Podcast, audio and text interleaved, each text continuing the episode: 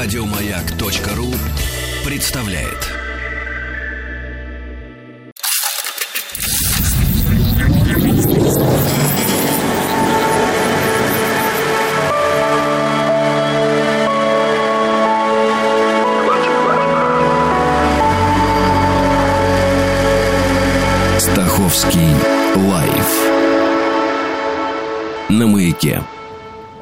Это «Объект-22», я Евгений Стаховский. Самое время продолжить. Кто-то, знаете, в одном сообщении, это смс, там, ну, где-то в социальных сетях, э, прислано мне сообщение и назвал это заигрыванием со смертью. Я имею в виду наш э, цикл, посвященный необычным, неординарным, из ряда вон смертям. И сегодня сороковая серия – этого цикла.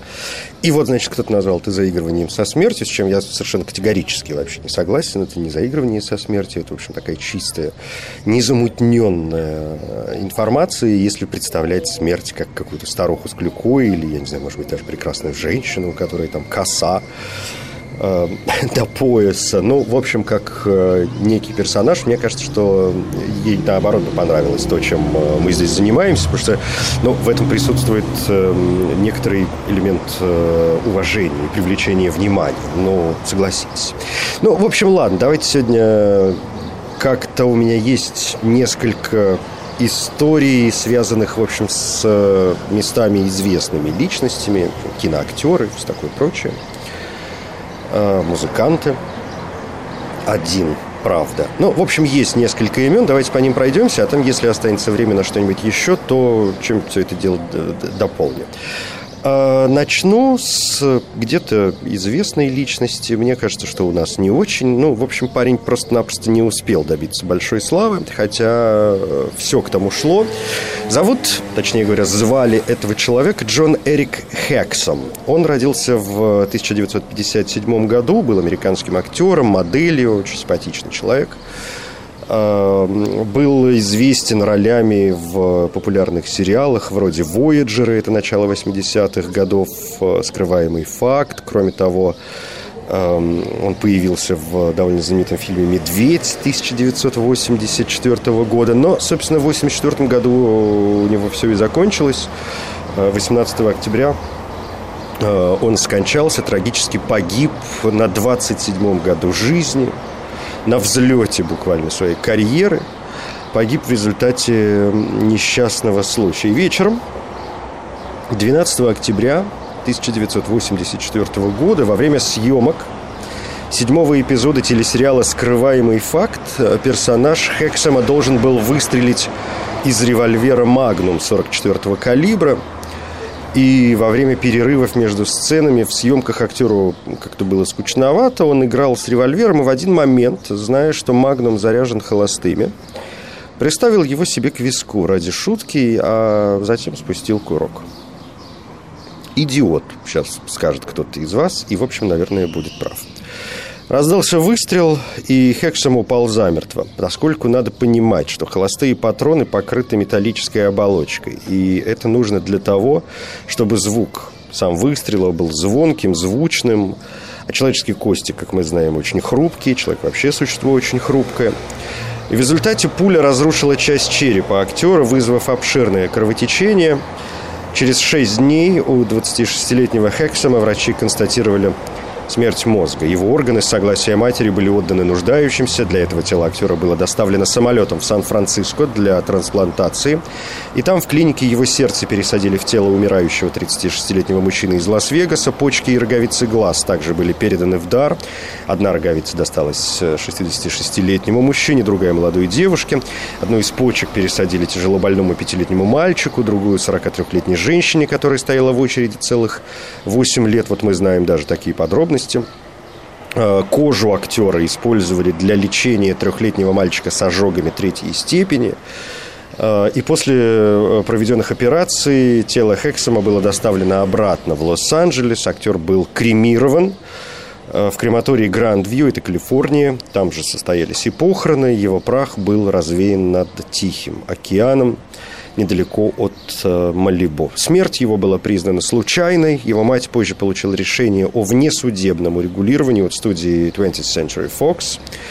Television, да, телевизионного подразделения, и Glenn Larson Productions, производственной группы, которая работала над сериалом.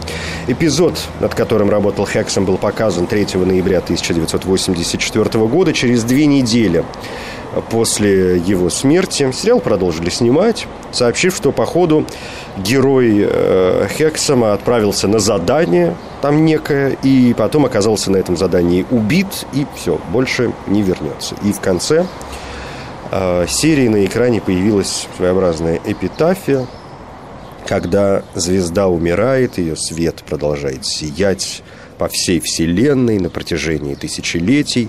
Джон Эрик Хексом умер в октябре этого года, но жизнь, к которой он прикоснулся, будет по-прежнему украшать его свет. Отныне и навсегда. Но вы сами наверняка догадались, чем это все дело можно продолжить, я имею в виду, чем можно продолжить историю Джона Эрика Хексома, поскольку в какой-то мере и степени она напоминает то, что произошло с Брэндоном Ли. Наверняка вы знаете эту историю, но как необходимо, мне кажется, включить ее в этот цикл, поэтому некоторыми подробностями сегодня Обязательно поделюсь. Брэндон Ли, э, гонконгский американский актер. Он родился 1 февраля 1965 года, мастер боевых искусств, сын легендарного Брюса Ли. И Брэндон Ли, как вам известно, погиб на съемочной площадке, когда ему было всего 28 лет. Родился он э, в Окленде, штат Калифорния, в семье Брюса Ли и Линды Эмери – когда Брэндону было всего три месяца, его семья переехала в Лос-Анджелес. В 1971 году родители приняли решение уехать в Гонконг, и его мать э, Линда Эмери, или Линда Ли, э, напомню, имела англо-шведское вообще происхождение, а Брюс Ли был китайцем. А, детство Брэндон провел в Гонконге, выучив кантонский диалект и освоив искусство кунг-фу по системе своего отца, ну, то есть он занимался джиткундо. Ходил в школу, в которой раньше обучался его отец. В школу ходить было трудно, поскольку Брюс Ли тогда был уже большой звездой, и быть сыном Брюса Ли было довольно сложно. И его с сестрой все время сопровождали телохранители, э, потому что опасались, что детей могут похитить. И когда отец умер, Брэндону было всего 8 лет. Мать увезла его и его сестру в Соединенные Штаты, где они сначала жили в Сиэтле, потом в Калифорнии. Актерская карьера Брэндона Ли началась довольно рано. Еще обучаясь в школе, он выступал на сценах небольших театров, а по окончании школы Брэндон Ли учился на актера в Бостонском колледже Эмерсона, хотя, как говорили, он был довольно замкнутым человеком. И затем Брэндон также стал брать уроки актерского мастерства в Нью-Йоркском институте Ли Страсберга. Дебютировав в театральных постановках на окраинах Нью-Йорка, Брэндон в 1985 году отправился на поиски удачи в Голливуд. И вначале в Голливуде его, конечно, приняли, но приняли как сына великого актера, великого Брюса Ли как это часто бывает, а не как э, самостоятельную личность, но, собственно, глупо было бы ожидать с такой-то биографией, с таким-то происхождением, точнее. И поэтому после нескольких неудачных попыток э, в таких фильмах, как «Криминальный убийца» 1985 года или «Кунг-фу киноверсия», это уже 86 год, Брэндон принимает решение уехать в Китай. И там он получает свою первую главную роль в фильме «Подставленный» 1986 год. И, ну, как-то более-менее все прошло удачно. Но после этого он решит, решает с новыми силами, да, воодушев, с воодушевлением снова отправиться в Голливуд, где эм, получает на этот раз роль в сериале CBS Summer Playhouse, в котором он э, сыграл, правда, только в одной серии под названием «Кунг-фу. Следующее поколение». Э, которая была пародией на фильм «Кунг-фу» киноверсия. Затем у него была роль в сериале «О'Хара». Летом 88-го он отправляется в Южную Африку, чтобы сняться в англо-немецком фильме «Лазерная миссия». Ну, в общем, сами понимаете, карьера не складывается по большому счету. Он расстраивается страшно, у него начинается депрессия. Э, Биджи Дэвис помогает э, справиться с этим заболеванием, предлагая Брэндону сыграть главную роль в своем новом фильме под названием «Операция Лазер». Это уже 1990 год. Фильм э, не стал, в общем, популярным, но о Брэндоне, по крайней мере, заговорили. Да, он привлек к себе большее внимание. И, и потом случается все-таки прорыв. Прорывом в большом кино стала для него роль в боевике «Разборка в маленьком Токио», в котором он снялся вместе с Дольфом Лунгреном. Я думаю, что вы прекрасно помните этот фильм. И эм, он начал приобретать, по большому счету, после этой картины такой звездный статус, который э, должна была закрепить работа в фильме «Ворон». А, это мрачная готическая атмосфера, экранизация комиксов, темы чести и возмездия, в общем, все, как мы любим.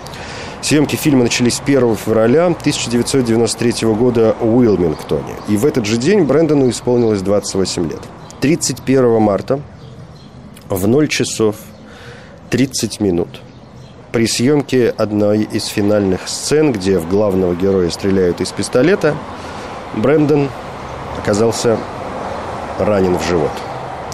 Стрелял из револьвера 44-го калибра актер Майкл Масси, который играл одного из злодеев. Застрявшая в стволе заглушка не была замечена членами съемочной группы и вылетела при выстреле холостым патроном. В результате подобно пуле, она пробила живот Брэндона Ли и застряла в позвоночнике, вызвав обширное кровоизлияние. Спустя 12 часов он скончался в больнице в Уилмингтоне, Северная Каролина. Врачи констатировали смерть Брэндона Ли 31 марта 1993 года в 13 часов 3 минуты от непрекращающегося кровоизлияния. Смерть Хирург э, Макмарри пытался остановить кровотечение, но после долгой пятичасовой операции ситуация не улучшилась. И позже хирург сказал, что действительно была слишком сильная потеря крови, кровь не свертывалась, она сочилась отовсюду. И по мнению медиков, если бы актера и смогли спасти, то, вероятнее всего, он бы на всю жизнь остался парализованным. Кадры с убийством, конечно, в фильм не вошли. Эта пленка была уничтожена, а сцена отснята заново с участием дублера. Им стал Чад Стахелски. Недоснятые эпизоды фильма были смонтированы с использованием компьютерных технологий путем наложения лица Брэндона Ли на фигуру дублера. Выход на большие экраны законченного после его смерти фильма «Ворон» принес огромнейший, просто колоссальный успех и кассовый успех, и сделал малоизвестного до этого момента актера поистине культовой фигурой – среди молодежи в особенности, и в очередной раз это подстегнуло к... Э, вызвало новую волну увлечения боевыми искусствами. 3 апреля 1993 года прошли закрытые похороны. Брэндона Ли похоронили рядом с отцом в Сиэтле на кладбище Лейк-Вью в восьми сотнях метров от озера Союза, так называемое Лейк Юнион, и в трех километрах от озера Вашингтон, на месте, которое Линда, его мать, первоначально зарезервировала для себя. Это «Объект-22», я Евгений Стаховский. Здесь сороковая серия цикла, посвященного необычным, неординарным, из ряда вон смертям. Обещал сегодня несколько имен, довольно популярных, и сейчас будет, ну, прям звездное такое имя. Вы, безусловно, знаете этого человека. Зовут его Джон Фрэнсис Пасториус III Энтони. Мы его знаем, конечно, под именем Пасториус или просто Жако Пасториус – один из самых знаменитых и влиятельных басистов э, в джаз и джаз-роке, виртуозный техник, человек, который оказал огромнейшее влияние на роль электрического баса и на переход этого инструмента от простого аккомпаниатора к роли настоящего солиста. Пасториус, э, может быть, и по сегодняшний день ключевой музыкант в истории бас-гитары, ну, как Джимми Хендрикс для гитары или как Чарли Паркер для саксофона. Вот Пасториус произвел революцию в подходе к своему инструменту. Прежде всего, Пасториус в свое время, во всяком случае, был известен работой в составе Weather Report с 76 по 81 год, а также работой в ансамбле с Джонни Митчелл. Ну и, конечно, у него были собственные сольные проекты. А, Джон Фрэнсис Энтони Пасториус III, известный как Жако Пасториус, родился в 1951 году в Пенсильвании. Его отец – профессиональный музыкант, барабанщик и певец. Имел немецкое происхождение, мать была финского происхождения. А на выбор э, вот этого имени, псевдонима Жако, похоже, повлияло его э, восхищение судьей Национальной бейсбольной лиги Джока Конланом, которое вот стало писаться как Жако, знаете, Джако – после того, как его сосед, французский пианист э, Алекс Дарки, сделал ошибку в написании, и вот так получился Жако Пасториус. Э, хотя его брат, это известный факт, называл его Маугли в честь мальчишки из книги «Джунглей» Киплинга, потому что он был довольно энергичным, проводил э, большую часть своего времени без рубашки на пляже, лазая по деревьям, бегая по лесу, плавая в океане. Ну, в общем, был таким дикарем. Ему было 7 лет, когда семья переезжает э, во Флориду, и именно там Жако провел свое детство и смог погрузиться во всю музыку, которую он вообще мог э, услышать. А во Флориде очень развита и карибская музыка, это и джаз, и ритм и блюз. И, конечно, он увлекался роком. В общем, и чем только не. Ну и плюс отец музыкант, который, конечно, бесконечно знакомил мальчика там с теми или иными э, музыкальными проявлениями, музыкальными настроениями. Жако занимался, помимо этого, очень многими видами спорта, это важно, эм, э, включая американский футбол, баскетбол и бейсбол. И говорят вообще, что он был очень высокомерным, заносчивым парнем, что приносило очень много хлопот, то есть он был такой дерзкий.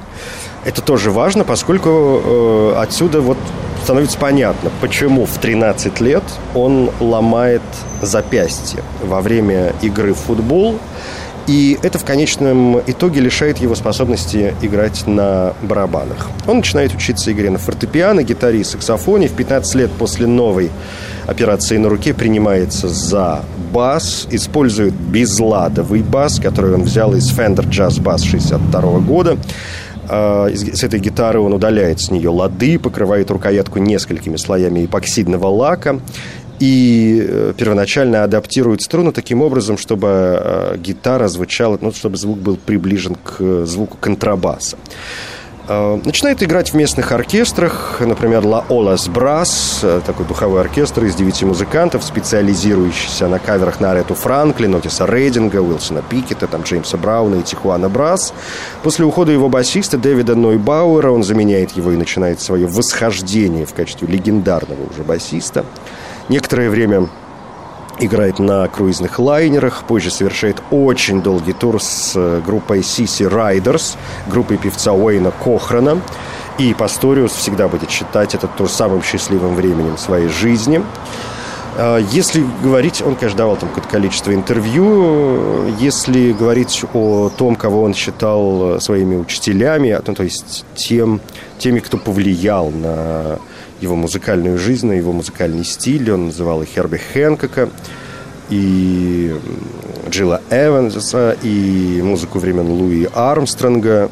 А, он ссылался на Джеймса Брауна, на Битлз, на Майлза Дэвиса, Игоря Стравинского, Джимми Хендрикса, Чарли Паркера, Пауля Хиндемита, Фрэнка Синатру, Тони Беннета, Сантану, Фрэнку Запа, Боба Марли, Рэя Чарльза, Чарльза Мингуса, Джона Колтрейна, Лукаса Котла, это басист из Новой Зеландии, который часто играл с Пасториусом. Он, может быть, не слишком известен среди прочих имен, которые я назвал, но вот для самого Пасториуса оказался фигурой крайне важной. Ну, то есть вы видите, какой разброс, да? В начале 70-х э, Пасториус, живущий в Майами, играл в оркестре мультиинструменталиста Ира Салливана и преподавал бас в университете Майами, где он подружился с джазовым гитаристом Пэтом э, Меттени, который также был на факультете, и Меттени знакомит его с пианистом Полом Бли. В 1974 году группа Бли, состоящая из Меттени, Пасториуса и барабанщика Брюса Дитмаса, записала альбом, который будет позже переиздан под названием «Жако», когда Пасториус уже станет настоящей большой звездой. В 1975-м он записал для лейбла Epic свой первый альбом в качестве лидера под названием «Жако Пасториус» с Майклом э, Брейкером, Рэнди Брейкером, Херби Хэнкоком, э, Хьюбертом Лоусом, Пэтом Миттени и дуэтом Сэм и Дэйв. Кроме того, там участвовали Дэвид Сенберн и Уэйн Шортер. И именно эта пластинка приносит ему славу. Если не слышали, обязательно где-нибудь найдите. Это, это колоссальная, конечно, история. 76-й год выпуска альбома Weather Report Black Market, на котором он сыграл два трека. И в том же году он записал вместе с Джонни Митчелл альбом Хеджира, который сделал его известным еще и в мире другой музыки, такой музыки более популярной. А, хочется сказать музыки бардовской, но Джонни Митчелл, с одной стороны, конечно, можно назвать бардом, с другой стороны, как не очень хочется. Ну, в общем, понимаете, о чем мы говорим. Э, в 1976 году он присоединился вот к джаз-группе, джаз-рок группе Weather Report, в которой оставался до 1982 года, и с приходом Пасториуса эта группа получила всемирный успех далеко за пределами небольшого круга любителей джаза, но э, было бы скучновато, если бы все было так гладко. На рубеже 70-х, 80-х годов начинается самое интересное. Э, Пасториус ведет себя все более и более странно, во время работы в Weather Report он начинает злоупотреблять алкоголем и наркотиками, что усугубляет и без того уже существующие у него эмоциональные проблемы, психические э, проблемы и приводит к непредсказуемому совершенно поведению. Э, он начинает страдать биполярным расстройством, где, как вы знаете, чередуются фазы эйфории и фазы депрессии с злоупотребление наркотиками и алкоголем приводит к катастрофическим выступлениям. Например, знаменитый концерт в Гаване с Джоном Маклафлином и Тони Уильямсом в 1979 году. Это была катастрофа. Э, он отменяет концерты, ссорится с музыкантами и руководителями звукозаписывающей компании. В 1981 году он записывает последний альбом Weather Report, который выйдет в 1982 году. И Warner Brothers э, подписали Пасториуса на выгодный контракт еще в конце 70-х. Э, контракт, основанный на его новаторском мастерстве, его звездном уже статусе. И надеялись, что вот все это приведет к крупным продажам. И Пасториус использовал этот контракт для создания своей группы Band Word of Mouth. Коллектив много гастролировал, действительно, иногда очень скандально гастролировал, например, в Японии. Э, произошел известный случай, где, кстати, записан двойной концертный альбом Twins, э, из которого потом будет сделан альбом Invitation. Так вот, в Японии Пасториус чудил знатно, если многие его концерты действительно совершенно уникальные, совершенно прекрасные, о чем свидетельствуют записи, то вот этот тур по меньшей мере хаотичен из-за неустойчивого поведения э, Пасториуса, а в это время он находится еще в процессе развода, что, конечно, тоже плохо на него влияет, находится в кризисе со своей звукозаписывающей компанией CBS Sony Music, которая вынудила его, в конце концов, распустить свою большую группу и одну из самых дорогих в то время. А Word of Mouth, я уже сказал, был биг-бендом, там был 21 музыкант, всем надо платить, всех надо кормить. И вот в Японии, к тревоге членов его группы, он э, вдруг бреет голову на лысо, красит лицо в черный цвет – и бросает свою бас-гитару в залив Хиросимы. Собственно, ему и поставили диагноз биполярное расстройство вот в конце 82 года, уже после этого японского тура. Хотя Пасториус и раньше показывал э, признаки э, биполярочки вот до постановки диагноза, но врачи как-то остерегались ставить ему этот диагноз, э, поскольку признаки, ну, он артист, звезда, гений в какой-то мере и степени. И вот такое его там поведение некоторые его поступки, некоторые его слова принимались как эксцентричность, как, может быть, недостатки характера. Ну, то есть такая нормальная часть свободной, э, там, талантливой артистической личности. Несмотря на внимание прессы, группа все-таки продавалась очень плохо. Warner Brothers не были впечатлены демонстрационными лентами от Holiday for Pants. Пасториус выпустил третий альбом Invitation в 1983 году. Это живую запись из турне Word of Mouth по Японии. И э, поскольку в его жизни преобладали проблемы с алкоголем и наркотиками, у него начались проблемы еще и с поиском работы. Поскольку стало очень трудно находить людей, которые будут терпеть э, его закидоны. И в итоге он остался, по сути, безработным, а еще и бездомным. Потому что я сказал, там развод тоже как на него серьезно повлиял. И он оказывается без звукозаписывающей компании, без оркестра, без дома. Психиатрические проблемы становятся все более угрожающими для его карьеры. Анекдотов о его эксцентричности предостаточно. Иногда они веселые, иногда печальные. Скажем, во время тура по Германии с Бирли Лаграном он выпрыгивает вдруг из автобуса, пропадает неизвестно где. И только на следующий день местная полиция находит его спящим на снегу в одной футболке. Э, следует время лечения литием, что делает его апатичным и, конечно, мешает играть. Но как только он прекращает это лечение, он становится неуправляемым и утверждает, что только алкоголь может успокоить его. Продолжая историю Жако э, Пасториуса, повторюсь, пожалуй, э, что в 1986 году он стал бездомным, спал под звездами в буквальном смысле этого слова, проводил большую часть своего времени с бродягами на баскетбольной площадке. И в июле он направлен в психиатрическую больницу Бельвью в Нью-Йорке. В декабре он возвращается во Флориду, некоторое время живет со своим отцом, регулярно его арестовывает полиция за все его выходки. Ему запрещают выступать в, во многих э, джаз-клубах, ну, потому что совершенно никто не может понять, что там с ним будет дальше. Кроме того, его периодически отовсюду выгоняют, тоже в прямом смысле этого слова, когда он пытается, например, посреди выступления других музыкантов забраться на сцену, как, например, было на концерте Карлоса Сантаны во Форт Лодердейле.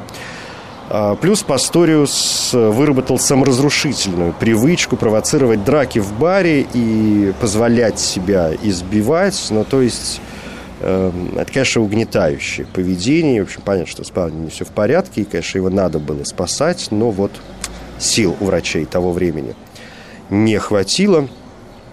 И после пробежки на сцене на концерте Карлоса Сантаны и э, последующего изгнания из э, помещения он отправился в клуб Midnight Bottle в Уилтон Мейнорс, штат Флорида. И, как сообщается, после того, как он постучал в стеклянную дверь, вот мы подходим, да, к основной теме, он постучал в стеклянную дверь, ему было отказано во входе в клуб, и он вступил в стычку с Люком Хаваном, менеджером этого клуба, который был еще экспертом по боевым искусствам.